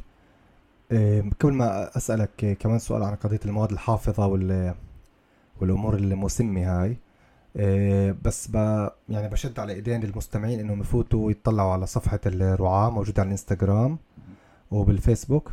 لا بس إنستغرام الرعاة local food اسمها أو الرعاة بالعربي. الرعاة بالعربي. الرعاة أكل محلي بالعربي أو الرعاة local food بالإنجليزي. آه. مبادرة رائعة جدا جدا. يعني من كل النواحي. أنا بالنسبة لي يعني مدلت عليك و يعني بشكر الله إني تعرفت عليك بال... بالوقت هذا. إيه... إيه... بس إذا بنرجع شوي للتغذية اليوم أنا شخصيا بقول لك عن حالي الأمور اللي بحاول أمتنع منها نهائيا قدر الإمكان طبعا هي السكر. إيه... إيه... أي شيء اللي فيه زيوت نباتية. وطبعا المواد الحافظة والمواد الكيماوية يعني كل ما الإشي أكثر بيكون في آه، معدل كيماويا بحاول أبعد عنه. بس بعرف إن إنك أنت بكثير أكثر صارم مني في هاي المحل أكثر ستريكت يعني. آه، بس بدي آه، نتطرق ل يعني جزئية أو تعال نقول مشكلة عويصة في علم التغذية إنه كل فترة في عندك موضة معينة. يعني بسنوات الثمانين والسبعين كانت ولليوم على فكرة بعدها شوي كانت الموضة إنه أي شيء صحي معناته لازم يكون بدون آه، دهون مشبعة. مع إنه اللي بيتابع منيح منيح منيح بيعرف إنه اليوم الدهون المشبعة الدراسات بتدل إنه فيش معها مشكلة. المشكلة مع الدهون غير المشبعة. يعني الزيوت النباتية زيت النخيل زيت التيرس في هو النباتية. إحنا عم نحكي مش من فواكه يعني مش زي زيت زيتون وافوكادو وكوكونات مثلا جوز الهند. إحنا عم نحكي عن أشياء اللي مصنعة من بذور أكثر يعني زي آه. آه، كيف أنت حكيت الذرة الكانولا الصويا أيوه. كل هالعيله يعني. يتضح إنه هذول المواد مسرطنة آه، يعني رقم واحد. يعني إذا بتفوت على جسمك أنت قاعد بفوت سم على جسمك. فأنا اليوم بكذبش عليك لما بفوت على على الدكانة بطلع من ورا بشوف زيت نباتي برمي برمي المنتوج طوال يعني بدون ما أفكر مرتين. ف آه، شو رأيك في قضية الموضة هاي والصعوبة؟ ليه هالقد في صعوبة في الدراسات في في التغذية يا عمي؟ لأنه متذكر أول شيء حكينا عنه إنه الناس بوصلت معطيات تعرف كيف تحللها؟ هو آه. بالبيولوجيا. هاي مثلا إسا وحدة من أنا في المقدمة تاعتي في الكورس اللي لسه بعلمه هاي ببدأ بهاي الإشي. زي بجيب لهم أمثلة من آه، آه، مجلة التايمز اللي فيها إنه أول إشي قالوا الكوليسترول عاطل بعد كم سنة كوليسترول منيح كوليسترول منيح كل مرة إشي. فاكثر من 50% من الأبحاث في التغذية هي زباله من لسه بقول لك تقدر تزتها يعني. فكرت تقول أكثر من 80% الصراحه أنا هاي هسه عم بكون أنا تعال نقول إنه يعني بالضبط آه, آه. إيه، أكثر من 50% زباله شو زباله يعني إنه كثير زباله فأنا مثلا أول شيء لما حدا ببعث لي أبحاث أول شيء بطلع على ال methods كيف عملوا الأبحاث. فأنت عندك أنواع أبحاث مختلفة. وأهم النقاط اللي الناس لازم تفهمها إنه العلاقة correlation بيعنيش causation سبب أوكي؟ هات أعطيك مثال. فأنا مثلا فلنفرض إسا أنا إيه تعال نقول إسا إحنا بنحكي عن الصيف فصل الصيف. فأنا بقول أوكي في علاقة بين فصل الصيف وأكل البوظة. في علاقة بين فصل الصيف وبين الناس نقول تتخانق بين بعض أكثر لأن نحمين هسه أنا بقول أوكي هسه أنا هون هسه جاي أنا شخص بدي أعمل احصاء معين قلت إيه لقيت علاقة بين البوظه وبين الشجار بين الطوش تاعنا أوكي؟ فاوكي لكن إذا واحد باكل بوظه هذا بيسبب مشاكل. بس هون إحنا شايفين إنه في عندنا متغير ثاني اللي إحنا ما طلعناش عليه اللي هو مسبب للتنين اللي هو الصيف الحم. فهاي بالضبط إحدى النقاط اللي كتير ناقصة في علم التغذية اللي هن مش فاهمينها يعني ولذلك عشان هيك رح تشوف سنة ورا سنة فجأة البيض منيح البيض عاطل البيض تتا. فوقتها بالذات بهاي الفترة كانوا بدهم يقدموا سياسات معينة وفي شرك سكر اللي هن خصوصي كان بدهم يحطوا الحق على الدهن المشبع بأنه هو عم بيسبب مشاكل قلب فحتى انفضحت هاي القصص بعد عشرات السنين إن اندفعوا لعلماء بهارفرد إنه حطوا الحق على الدهن. صح. إيه وانفضحت هاي القصص. وفي أبحاث اللي ما نشرهاش لأنه برهنتهن غلط. مثلا إحدى الأبحاث الوحيدة اللي هي أبحاث إيه. الجرارات بسموها الميجرا اللي بضلها في الجرارات. لأنه بالضبط. نتائج بضلها في الجرارات لا في نتائج بس مش إيش بدن. آه. مثلا البحث الوحيد اللي بعرفه ب randomized control trial اللي هي بنحسب أعلى نوع مستوى بحث اللي هي بقول لك أنا بجيب ناس بشكل عشوائي مختلفة وكل واحد بعطيه شيء أوكي فأنا هون عم بغير مش بس بفقد شو اكلوا قبل وشو بعرف إيش بسجلوا questionnaire هيك أغلب الأبحاث questionnaire لا أنا مش هيك بعمل. أنا بدي كل واحد أعطيه شيء ثاني وأنا هون مسيطر على البحث. ليه؟ لأنه هدول كانوا بمستشفيات فأعطوا قسم كأنه دهن مشبع وقسم البولي انساتوريتد فات اللي حكينا عنها. فقالوا تعال نفحص شو بيصير يعني. فاتضح إنه كأنه من ناحية مشاكل قلب فيش فرق ومن ناحية موت هدلاك ماتوا أكثر تبعون دهون غير المشبع. دهون غير المشبع بالضبط.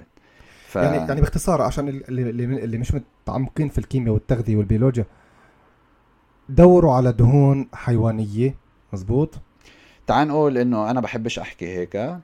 أنا بالنسبة لإلي إنه الأبحاث بتفرجي أكثر هيك ولما بناخذ الإشي كمان من ناحية تطورية لأنه هالبني آدمين اكلنا مليونين سنة تقريبا فقط لحوم. فمن هاي الناحية أو من ناحية كيف أنا شايف الأبحاث آه أنا هيك بآمن. بس فيش إشي ولا مرة أكيد وناقصنا بعد أبحاث تبرهن الإشي. بس أنا ماشي على هاي الطريقة. وأنا ماشي عليها. آه. بس بقدر أقول إنه آه في paradoxes مثلا أبحاث اللي هي بسموها paradox مثلا في الإسرائيلي paradox اللي بقول مع إنه في البلاد هون كتير بردوا على التعليمات ان ما يأكلوش دهون مشبعه ويأكلوا آه، الدهون اللي حكينا عنها من دهون زيوت نباتات يعني باختصار شديد في آه، نسبة عالية لأن بردوا على التعليمات بس نسبة مشاكل القلب في البلاد كتير عالية. فهني بسموها paradoxes وفي ال French paradox اللي هو عكسي. واضح يعني أو في ال French paradox اللي هو عكسي كانه كيف آه. بوكلوا هدول دهون مشبعة وفيش عندهم مشاكل آه. فهي ال paradoxes مش عن جد paradoxes هسه صارت يعني. منطقية بطلت paradox بس هن لإلن بعدها لأنه بعدها بالتعليمات التغذية بالضبط. آه. مع إنه غيروا شيء معين إنه واحد مش لازم يخاف من كوليسترول بالأكل لأنه بضيفش الكوليسترول مثل هي أموها بالتعليمات بال 2015 بأمريكا. مع هذا بعدين هون بتبعوا ليش فإنه يعني زي الدكاترة هاي بعدين بيحكوا عليه أكيد شفت ال SAD ال standard American آه. diet التوصيات شو تاكل إذا تطلع عليها بجوز تنتحر. لا ما أنا بش آه لا. باستا وخبز ومش عارف إيش قبل اللحمة وقبل الخضرة مرات. صح. أنا كل يوم باكل بمرق إيش مسموح باللحمة لجمعتين أنا بمرقه بيوم واحد لأنه. كل احترام. ف إيه إذا أنت هسه إيه بتعال نيجي لآخر نقطة بس اللي ما حكيناش عنها في التغذية برأيي فرصة نحكي عنها. إيه البحار. يعني أنا اليوم بحاول أقتصد جدا في الطونة مثلا. أوه. لأني بعرف إنه في مشكلة معادن ثقيلة. في البحار بسبب التلوث اللي اللي صار بسبب إنه بلاستيك. إيش؟ البلاستيك. البلا... مش بس البلاستيك أكثر معادن ثقيلة. يعني زي ال ال الزئبق فشو هل في عندك موقف معين تجاه السمك ولا بتاكلش كثير سمك؟ أنا تقريبا ما باكلش سمك بس أنا بسبب البلاستيك أكثر لأنه بتذكر مش متذكر وين قبل كم شهر شفت بحث والإشي بخوف قديش النسبة عالية بكل إشي خاصه بالبحر قديش البلاستيك نسبته عالية. إيه، كل إشي بنجيبه من البحر. هذا هو السبب. ولكن اللي بخاف من معادن ثقيله فبيقدر يأكل السمك اللي هو اوطى بال food chain لأنه زي كأنه كل ما يكون أعلى بال food chain باكل أكثر أسماك وإلخ هو راح يكون عنده أكثر معادن ثقيله نسبة أعلى. إيه، يعني مثلا سردين أحسن لك راح يكون هذا أوكي؟ أحسن السردين؟ آه. هيك ولا هيك السردين أحسن. من ناحيه تغذيه فيه أكثر فائدة يعني. أنا مثلا باكلش تونة والله هيك ولا هيك كنتش آكل تونة. أنا باكل سلمون مثلا شو رأيك؟ لا كله برك بالآخر. هي كلياتها أغلبها برك يعني اللي إحنا بنجيبها. في بتقدر توصي من بريه البلاد علب مثلا اللي هي كأنه wild caught بسموها إيه بتصيدوها بطرق طبيعية. وأنا بشتري بشكل عام بس إذا من الشبكة دغري اللي عندي. أنا نفس الفلسفة بكل شيء السالمون هو برك. وحتى الأشياء اللي الناس بتحبها هون الأبراك بربوها بالبحر بس ببرك يعني. إنه يعني ب... أها. بربوها هن بشبك. بالضبط. فمش ترباية طبيعية. فدائما في أسماك معينة اللي هي تبعون بحرنا اللي هن عن جد بتصيدوهم في طرق طبيعية. وأحسن شيء واحد يعرف مين الصياد يروح عند الصياد نفسه. إنه مش أصعب شيء صح لازم بركي يسافر أكثر شوي بالسيارة وهقل مريح فيش عنده كل السمك كمان بس أو أو أو يعمل بركة أو يسكن جنب البحر وهو يصيد لحاله. هي هي واحد يصيد. تسكن جنب البحر تربي دجاج جنبك تجيب لك بقرتين ثلاثة. تعمل حكورة وتصيد سمك. هاي الشيء المثالي بفكر من ناحيتك مزبوط. أنا وياك تعرف إحنا أفكارنا. إيه، بالآخر إيه، أحلى شيء واحد حسب رأيي. مشكلة هي عندنا بالبلاد بس إيه، أحلى شيء واحد هو يعمل كل شيء بإيده من صفر. طلع هون بعتقد هاي فرصة نفتح موضوع اللي حكينا عنه قبل اللي اسمه قبل ما نبلش التسجيل يعني اللي اسمه موضوع الرأسمالية هاي والحياة اللي اللي يعني مش ملحق عليها أنت مش ملحق من وين يعني من ناحية تغذية ولا هو من ناحية تلوث بيئي ولا هو من ناحية تلوث سماعي ولا هو من ناحية stress بالشغل. شغل آه, آه. ف شو برأيك أنت؟ يعني شو التصور أو شو الطموح تبعك؟ شو هيك الحياة المثالية اللي أنت بتطمح تكون فيها مستقبلا إذا كل الأمور بتكون متاحة عندك؟ طلع هو أنا من إسا تعال نبدأ من هيك. إنه نترك آه نبعد على الآخر من راسماليه فش كيف؟ إنه إذا بدنا نعيش في هاي منطقتنا إحنا هون. فأنا هذا كمان السبب ليش غيرت الدكتوراه لأنه قلت أنا بديش كل يوم أفيق على المختبر من الصبح لليل أنا بدي أكون أنا كمان مسيطر على وقتي اللي فيها أنا أعمل إيش ما بدي. يعني إسا بدي أطبخ يعني بدي أطبخ. ممكن لازم أطلع بنص النهار يعني بطلع. بس إيش؟ أنا يعني بالصدفة أنا كتير جدي في شغلي. يعني بفيق كل يوم على الخمسة وشوي هيك شيء وببدأ أشتغل سبعة من البيت. فكمان بلحق كتير شغل. إيه، ولكن وقتي بإيدي. يعني في عندي هاي الحرية اللي بقدر أعمل كمان إيش ما بدي. فزي كأني مش عم بشترك 100% في الرأس في الحياة الرأسمالية إذا فاهم قصدي. إيه، يعني فيش عندي هاي إنه أوكي هسه بدي أسهر كمان لأنه كان يومي ما عملتش إشي بدي أنا بحبه. أنا كتير بامن بالإشياء الصغيرة يعني واحد يكتفي في الإشياء الصغيرة واللي بلاقيش الاكتفاء في الإشياء الصغيرة حسب رأيي هو اللي رح يعمل له اكتئاب. يعني الناس دائما كثير مرات تحط لها اهداف بعيدة وبس أنا أوصل لهيك رح أنبسط إذا بشتري هيك إذا بسافر إذا ما دام أنت هيك عم تفكر فيش عندك اكتفاء ذاتي وفيش كيف توصل للاكتفاء الذاتي حسب رأيي. ف أنا حسب رأيي لازم زي نلاقي توازن معين ما بين نعيش في في عالم رأس مالي وما بين آه، أعيش أنا كيف في طرق اللي هي تعزز الاكتفاء الذاتي تاعي وال self esteem تاعي. فالسؤال كيف أنا بعمل الاشي إيه واحد لازم يفكر أشياء خاصة في التغذية حركة أوكي إحنا بنعرف الحركة كتير مهمة إيه يكون في الشمس إيه بدون هاي الشغلات وعلاقات كمان علاقات اجتماعية هي واحدة الأشياء اللي مكتوبة بالبيولوجيا تاعتنا في الدي إن اي تاعنا اللي بتعطينا اكتفاء ذاتي. ومش مهم شو واحد بقول إذا بمشيش على حسب هاي الشغلات راح يكون كئيب في الآخر. وإحنا بنشوف إنه الكآبة كتير عم بتزيد في مجتمعنا إذا بتعرف. إيه، إيه، كتير ناس عم تاخذ حاليا أدوية ضد الاكتئاب. إيه إيه فكيف ممكن نعمل الإشي؟ حسب رأيي لازم يتواصلوا معنا وبركي نعمل كلياتنا مع بعض. مجموعة كوميونيتي اللي نص كلنا. جماعة قبيلة. كلياتنا نبيع أنا عارف. كل واحد إذا عنده بيت يا شيء يبيعوا سياره يا هي نبيع ونعمل قبيلة بشيء حلو حلو. قرية ونربي أولادنا مع بعض يعني. طلع أنا دائما بطلع على تعرف آه، مرات في فيديوهات واحد من أحلى الفيديوهات على اليوتيوب. م. آه، واحد من قبائل الأمازون المعزولة آه، أول تواصل بينها وبين الرجل الأبيض. اكتبوا يعني tribe Amazon Amazon first encounter بيطلع فيديو طويل. اللي بيوثق أول لقاء بين بين الجهتين. يعني لدرجة إنه القبيله المعزولة بت بت بيصيروا يحاولوا يلامسوا يعني يمسكوا في إيدين ويطبوا فيه في هيك في, في كتفه وكذا. يشوفوا إنه عن جد حقيقي يعني لونه غريب عليهم شكله غريب عليهم لبسه غريب عليهم. ف آه، خلال التوثيق بعطوهم مراه ولو تشوف قديش ب... ب... بتكون درجة الخوف تبعتهم الفزع تبعتهم من المراه من شو شايفين بالمراه زي السحر يعني. أول مرة بيشوفوا حالهم عن جد غير إيه تعرف لما يطلعوا على حالهم بالمي يعني عمليا. فبتكون في راسك ولو كيف إنه البشر آه، بيقدروا يعيشوا حياة اللي هي يعني معزولة نهائيا دون زراعة آه، مع الصيد وقطف ثمار وهذا هو. ما فيش شيء ثاني يعني. هاي مش متأكد. آه، صيد فيش كيف؟ لأنه الحيوانات اللي اعتمدنا عليها في في الصيد انقرضت. هاي إحدى الأسباب حسب رأيي ليش إحنا قدرنا نتطور من هومو ريكتوس لهومو سيبينز في الآخر.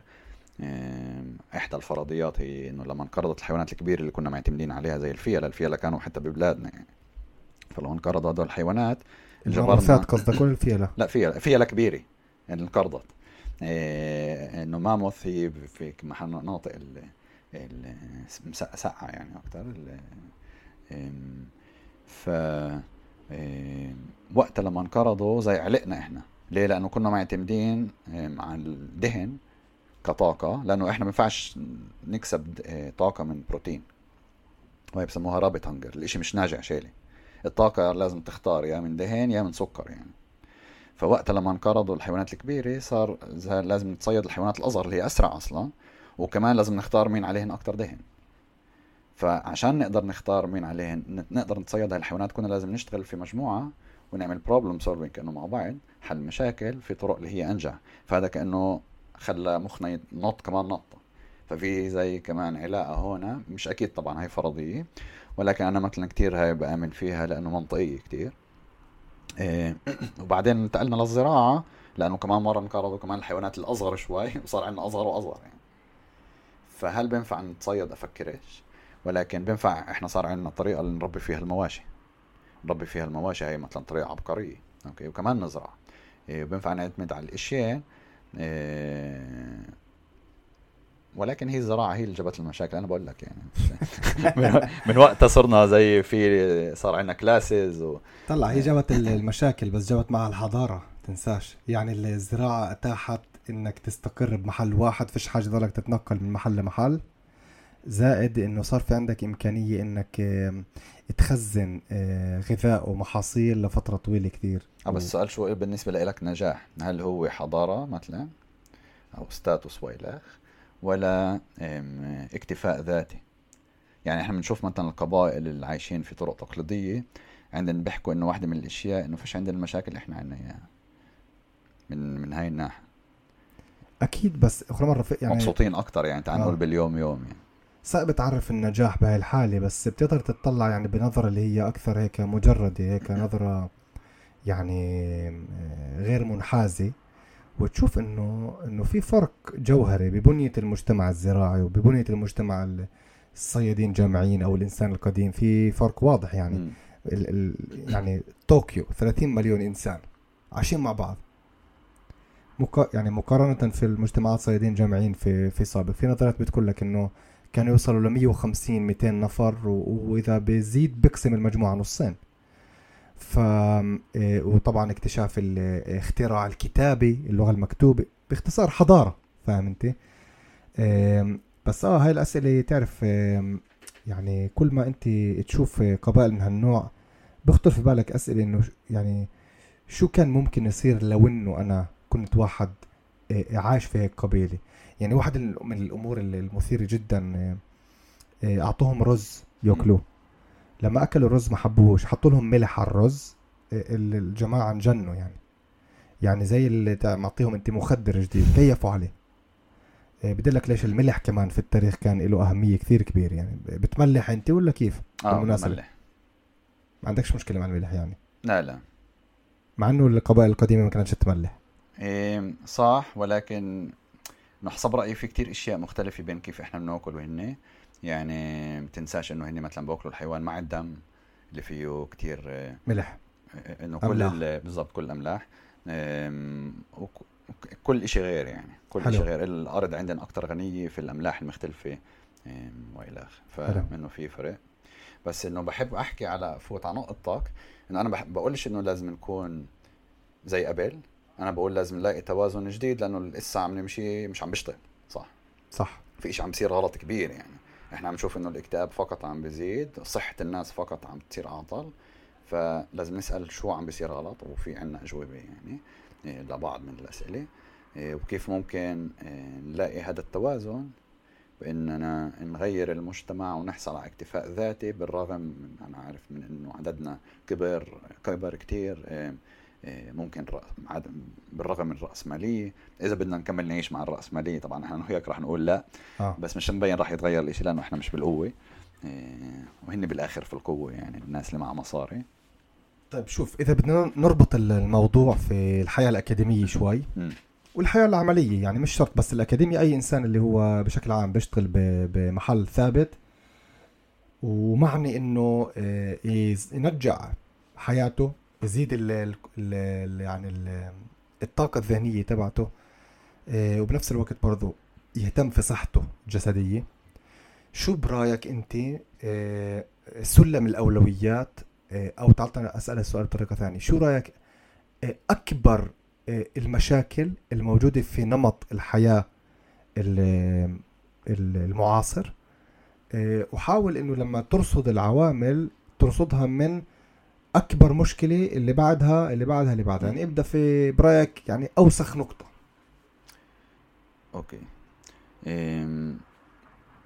إحنا عم نحكي عن اللقب الأول ولا؟ لا بشكل عام إنسان. أوكي تعال نقول لأنه اللقب الأول الشخصية. تعرف كيف اللقب الأول واحد بيبدأ بيعمل له بحب يطلع كتير يسهر وهيك. بعدين تعال نقول. لا مثلا أنا بحكي أعطيك مثال يعني آه. القصد. مثلا مشكلة السكر أو مشكلة آه. النوم أو أوكي. مشكلة الرياضة أو مشكلة إلى آخره. فتعال نبدأ هيك إنه حسب رايي واحدة من أهم الأشياء هي التغذية هي أول شيء بالنسبة لي هي نمره واحد. لأنه فرق كبير كيف واحد راح يحس ذهنيا كمان حسب شو باكل وقديش تركيزه راح يكون. يعني أنا مثلا كمان زي أنت كيف حكيت إنه كنت في شي فترة تحس brain fog أنا بجيل شي 26 هيك شي قلت أوكي عم ببدأ يسيبني brain fog عم بنسى إنه شو عم بيصير يعني. هسه حاسس قدرة التركيز أعلى بكتير حتى من شو كانت وأنا صغير. يعني أول العشرينات آه، فهاي بالنسبة للتغذية. فلازم واحد ينتبه إنه أنا بقول مش بس توك فيش حاجة تاكلوا بس لحمة بس انتبهوا شو بتاكلوا كله طبيعي. وانتبهوا كيف في كتير آه، استراتيجيات مختلفة اللي ممكن واحد يأكل فيها عشان السكر ما يعلاش أكتر من اللازم. اللي يحصل رأيي كتير مهم. اولا واحد يأكل يعتمد معظم أكله على اللو كارب كيف حكينا. آه، يعني أقل تعال نقول كربوهيدرات آه، وغير هيك مش كل كربوهيدرات متساويات. فإحنا بنعرف إنه السكر إذا بيجي من إشي مصنع مش نفس الإشي إذا بيجي من الفواكه ومش نفس الإشي إذا بيجي من أشياء اللي هي مثلا آه، بطاطا ومش نفس الإشي إذا بيجي من خيار يعني هو كل واحد إشي. أوكي؟ فلازم نفكر بهي الشغلات ما نزودهاش بالأكل المصنع ما نزودهاش بالفواكه. آه، ناكل أكتر أشياء اللي هي آه، جس السكر بتحلل بجسمنا في طريقة أبطأ أو فيها السكر. وثانيا ترتيب الأكل كتير بيفرق. يعني إذا أنت بتاكل سلطة قبل ما تاكل إشي فيه سكر أو بتاكل بروتين ودهن قبل الإشي اللي بتاكل فيه سكر ارتفاع السكر في الجسم راح يكون أقل. وهذا الشيء راح تحسه دغري يعني. طبعا. إنه مش راح يكون هاي اللي تتعب بدي انام بعد الوجبة يا تعبان خلال النهار يا فجأة أنا عارف حتى أشياء مثل الحبوب على الوجه النوم بيكون غير إيه، وإلى فهي بالنسبة للسكر. بس هون ملاحظة فوتوا تابعوا جلوكوز جادس على الإنستغرام. جلوكوز جادس. هسه أنا مع إنه دائما بنصح الناس عليها بس بحبش طريقتها لأنه هي بتشددش على شو مغذي وبس بتشدد على السكر. آه. والشيء حتى بس واضح بس ناحية السكر اللي هي بيعلم آه في عندها استراتيجيات حلوة بالضبط. للناس اللي بدها تعيش عادي آه. فهي بالضبط هي صفحتها حلوة. أنا قرأت كتابها كمان حلو كتابها. تاني إشي اللي حسب رأيي هو كتير underrated اللي هو النوم. النوم هالقد بيفرق بالذات الناس اللي راح يعرفوا على الإشي الناس اللي عندها ممكن anxieties أو سي دي اي دي اتش دي وإلخ. الفرق بين السماء والأرض إذا أنت بتنام منيح ولا لا راح يكون على آه، نفسيتك في في بعد بيوم. فأنا مثلا كثير بآمن إني أنام تسعة عشرة هيك شيء بيناتهن يعني ممكن تطلع علي بطريقة غريبة. لا أنا أنا برضه بنام 9 10 9 عشان عندي بنت صغيرة. هو جبرتك. إيه وافيق يعني وانت ما بفيق أنا ولا مرة بعير ساعة صار مش عير ساعة منبه ما بعرفش قديش. إيه فبفيق بشكل عام خمسة وشوي. وبطفي بشكل عام كمان بحب أطفي الواي فاي بالبيت بالليل. وتليفوني بيكون بريت الغرفة أصلا. إيه بحطه على الساكت وبريت الغرفة. حلو. يكون نوم إيه. حلو بخلي هيك الشباك شوي مفتوح عشان كأنه إذا الشمس بتطلع قبلي بشكل عام لا بس إذا الشمس بتطلع قبلي ساعتها افيق مع الشمس. حلو. إذا إذا بدي أضيف كمان نقطة على هاي الأمور اللي حكيتها بصدفة آخر فترة يعني هيك آه، فتت أكثر في موضوع المكملات الغذائية اللي بتساعدك على النوم وعن تجربة وكل. زي شو؟ جربت شغلتين بالتدريج. أنا لما بجيب مكملات مكملات غذائية بفضل اخذ مش كله مع بعضه بفضل أخذ كل آه. واحد لحاله على أساس أفهم شو بيساعدني شو لا. فأخذت آه، مغنيسيوم threonate مغنيسيوم threonate الفرق بين مغنيسيوم عادي و threonate إنه threonate آه، كيف فهمت يعني؟ أنا تعرف مش مختص كبير في الموضوع بس كيف فهمت؟ بفوت بيقطع ال blood brain barrier على السريع بفوت على المخ. الاستيعاب أحسن فأول شيء حسن لي النوم. وثاني شيء صرت أحس إنه في عندي طاقة ذهنية أعلى خلال اليوم. هاي واحد. اثنين هذا كان يعني واحد لواحد في النوم بنصحك فيه إذا ما جربتوش جليتسين. اللي هو حامض أميني معين. بس هو هاي شفتها بس آه. موجود بكميات هائلة في الحيوان. آه عشان هيك بجوز أنت أنا مش حالة إيه بالضبط. آه. بس هاي كان إحدى الأشياء اللي تصححت عندي. كان عندي مشاكل نوم وإسا بنام زي ال زي الطفل تعمل اسمع لما بلشت أنا أخذ كليتسين أنا نومي منيح مش بطال يعني. بس لما بلشت أخذ كليتسين صرت لما أنام أغرق في النوم. بتعرف لما تحس وبصحى متريح. يعني صرت أحس إن نومي الجودة تبعته زادت 10 ل 15% شيء مش معقول يعني. آه. إيه فإذا بجرب أخرى مكملات بقول لك يعني بس حاليا هذول الاثنين أنا كثير كثير مبسوط عليهم. لا المغنيسيوم مثلا أنا بآمن فيه لأنه بآمن إنه في نقص كبير بالمغنيسيوم بسبب تغذيتنا بسبب لأنه الأرض صارت فقيرة بالمغنيسيوم. فبنشوف الإشي كمان بتذكر مرة شفت بحث عن الإشي اللي ببحث بشوف الإشي في النباتات الفرق بين إسا وبين قبل شيء 50 100 سنة هيك شيء فرق كبير بالنسبة المغنيسيوم بالنباتات. فهذا كمان راح يأثر على ليه؟ الحيوانات. ليه صار في فرق في المغنيسيوم في النباتات؟ بسبب الزراعه تاعتنا. كيف إحنا بنزرع. آه التربه التربه التربة مش غنية زي شيء كيف كانت قبل آه؟ بالضبط. واو. إيه يا زلمه أنا لما بروح على أوروبا أرجع يعني بدي أسألك. باكل فواكه طعما أحسن من هون. طلع مش بس هيك مش بس قصه فواكه. تعال نقول هون أنا باكلش إشي ولا مرة بقى حتى يعني لحمي لما باكل هون ممكن بالمطاعم ممكن يعمل لي مشاكل بالمعدة. حتى لما باكل أشياء مسموحة لإلي كان. بريت البلاد باكل مرات يعني آخر بالأول كنت دائما أمنع حالي بس بعدين قلت لا بدي أصير هقبل لحالي أشياء معينة. الشيء الوحيد مش مستعد آكله؟ هو زيت نباتي. مثل هاي دائما مش مستعد آكلها. هاي, هاي المحرمات هاي. الكبرى هاي. هاي بالنسبة لي نمرة واحد أكثر من السكر يعني. فاكلت أشياء اللي هي كأنه بشكل عام باكلهاش هون. ولا شيء كان. يعني أشياء هون المسموح أكلها كأنه بتعمل لي مشاكل. أشياء اللي باكلهاش هون لأنه ممكن تعمل لي مشاكل. باكلها برا عادي. زي الخبز. ف كل جودة مزبوط. الأكل لا كل جودة الأكل برا غير عن هون. حتى آه. شوف بالخضار والفواكه هون برشوا كيماويات نسبة أعلى بكتير من شو مسموح بأوروبا. يعني الرقابة غير كمان. وغاد عندنا كتير إنه الناس مش راح تشتري شيء اللي هو جودة, جودة أوطى بالذات بأوروبا تعال نقول أمريكا ممكن.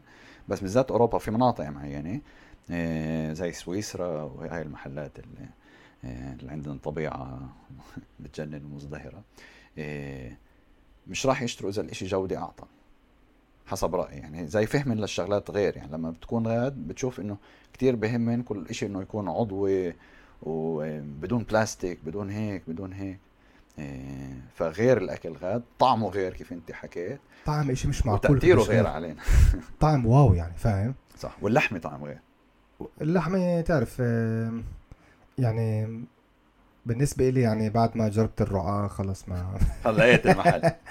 بس بذاكك إنك بتاكل تفاح يا زلمة وحاسس طعم تفاح. يعني أنا بتذكر أنا وأنا صغير مثلا يعني جيران دارسيدي كان في شجرة تفاح يا الله ما أطيبها. هذا التفاح الصغير تعرفه آه آه. مش لليوم بعدي يعني بتمنى أذوق نفس الطعم. وبلف تفاح تفاح تفاح. فيش فيش تفاحة زي ما كان قبل. إذا بتلاقيها قول لي. إيه، بقول لك طبعا بجيب لك واحدة. الخيار مثلا. بتحطه يوم بالثلاجة أو بتحطه يوم يعني بتاكلش طعمه مقرف يعني. مؤسف الإشي. مؤسف كثير هالقد صعب تلاقي جودة عالية. يعني مثلا تفاح هي إحدى المشاكل هون الكبيرة وكله مرشوش بكميات مش مهم من وين بتجيبه مرشوش بالذات التفاح كثير برشوه مثلا. والتوت فهمت برضه برشوه كثير برشوه آه، التوت. أنا مثلا باكلوش ولا تفاح ولا توت من والعنب. كمان كثير مرشوش. هاي من ثلاث أشياء اللي كثير برشوها يعني. حمضيات مثلا أقل إنه حسب إنه واحد بينفع يفحص شو أقل وشو أكثر بشكل عام الأشياء مع قشرة أقل مثلا. آه. وأنت بتقيم القشرة فاهون آه، البطيخ كمان كمان تمام. يعني مثلا باكل بطيخ حتى من السوق. إنه في أشياء مستعد أشتريها من السوق مرة بين لأنه الفرق بين عضوي ومش عضوي بين السماء والأرض بيكون بالسعر زي البطيخ. لما أنت بتشتري كم كيلو بيكون. إيه، بس معظم الأشياء لا. يعني أنا كل عندي مرة بالأسبوع أسبوعين بوصلني دغري كرتوني من الحقل لعندي للبيت يعني. إيه. طب حطوها في الرعاية يا أخي مع كرتونة اللحمة شو المشكلة؟ بنعملها وين اللحت اللحت إيه تمام ف إيه اسمع يعني صار بده يخلص الوقت. آه. مع إنه ما حسيناش فيه بس كنت بدي إيه تتطرق شوي أكثر ل إيه يعني تعاملك يعني أنت حكيت هسه عن التغذية وعن النوم. اللي أنا متأكد ان إنه أنت هاي التجارب اللي أنت لما مركتها يعني آه، غيرت آه، عملت لك تغييرات يعني جذرية جدا في في حياتك وفي نفسيتك. شو ممكن تعطي هيك نصيحة عامة هيك آه، ل للناس اللي بيسمعونا؟ أوكي. هي طبعا مش بس تغذية والنوم بس تعال نقول لسه هاي وفي أشياء تانية اللي كانه اللي عززت عندي الاكتفاء الذاتي واللي وأنا كثير بآمن في ال self إيش self esteem بالعربي؟ فخامة. فخامة. آه أوكي. فكتير بآمن فيها إنه إحنا بمجتمعنا بالذات عندنا واطي وهو أساس لواحد يحصل على اكتفاء ذاتي ولازم يعرف كيف يعلي ال self esteem بتاعه الفخامه أنت قلت. فإذا عندي إشي واحد اللي بقدر اللي بحكيه نصيحة دائما فكروا إيش هو الإشي الأساسي أوكي اللي هو ال prime المبني جسمنا يحصل عليه. شو الإشارات اللي جسمنا بتوقعها يعني؟ بالأشياء المختلفة إن كان في التغذية من الناس اللي حوالينا إيه وإلى اخره يعني كل إشي بدائي. ولازم نعطي بالآخر نوفر لجسمنا هاي الأشياء الإشارات هاي لأنه إذا ما بنعطيهوش إياها ساعتها هو راح يبدأ يعمل لنا مشاكل. يعني إذا بدي أصيغ الأمور هيك بشكل ثاني عمليا أنت بتقول إنه لازم أنت تصغي لجسمك تتأمل جسمك تصغي تشوف الإشارات. طبعا الانسان اللي بنتبهش للإشارات ولا مرة راح يقدر عن جد يعدل لأنه هو مش منتبه أصلا إنه جسمه بضائقة. إيه بعرفش إذا بس يصغي آه. لأنه كتير إشياء إحنا بنعملها زي بتشوش لنا الإشارات. بالذات بالعالمنا خصوصي بيعملوا هاي الشغلات مثلا بالتغذية كيف بيعملوا الأكل المصنع هن بيعملوه خصوصي آه، بطريقة معينة اللي تشوش لك كيف جسمك بيستوعب الإشياء. فهو بصير بده كمان وكمان بيعمل لك إدمان نفس الشيء مثلا إشياء خاصة بال social media. فاكثر كنت بقرأ عن هاي المواضيع وبس واحد تعال نقول ننظف حاله من آه، من هاي الإشياء اللي عم بتشوش له الإشارات ساعتها ممكن يصل لجسمه هاي اللي أنا تعلمته يعني إنه أول شيء واحد لازم ينظف بيئته وبعدها بيقدر يصير لجسمه بس لازم يبحث في المواضيع إنه شو الإشياء اللي إحنا بتعطينا اكتفاء ذاتي. شو جسمنا بتوقع من ناحية اجتماعية من ناحية تغذية من ناحية نوم من ناحية شمس وإلى grounding آه، يعني كل هاي الشغلات هي آه، جزء من شبكة اللي كل واحدة منها من هاي المجالات آه، هي إشارة لجسمنا إنه بتقدر أنت تتصرف بطريقة اللي هي تعال نقول ناجعة. رهيب. رازي زيدان. شكرا جزيلا على الوقت الممتع اللي قضيناه. وبتأمل إنه الأصدقاء كمان استمتعوا. بفكر المواضيع اللي انطرحت هنا مواضيع على الآخر مهمة بالذات إنها لا تطرح يعني بشكل اللي هو كافي بمجتمعنا. فشكرا جزيلا على وقتك. شكرا إنك دعيتني كمان. ويعطيكم العافية. يعطيكم العافية للمستمعين. بنشوفكم في الحلقة القادمة. إلى اللقاء.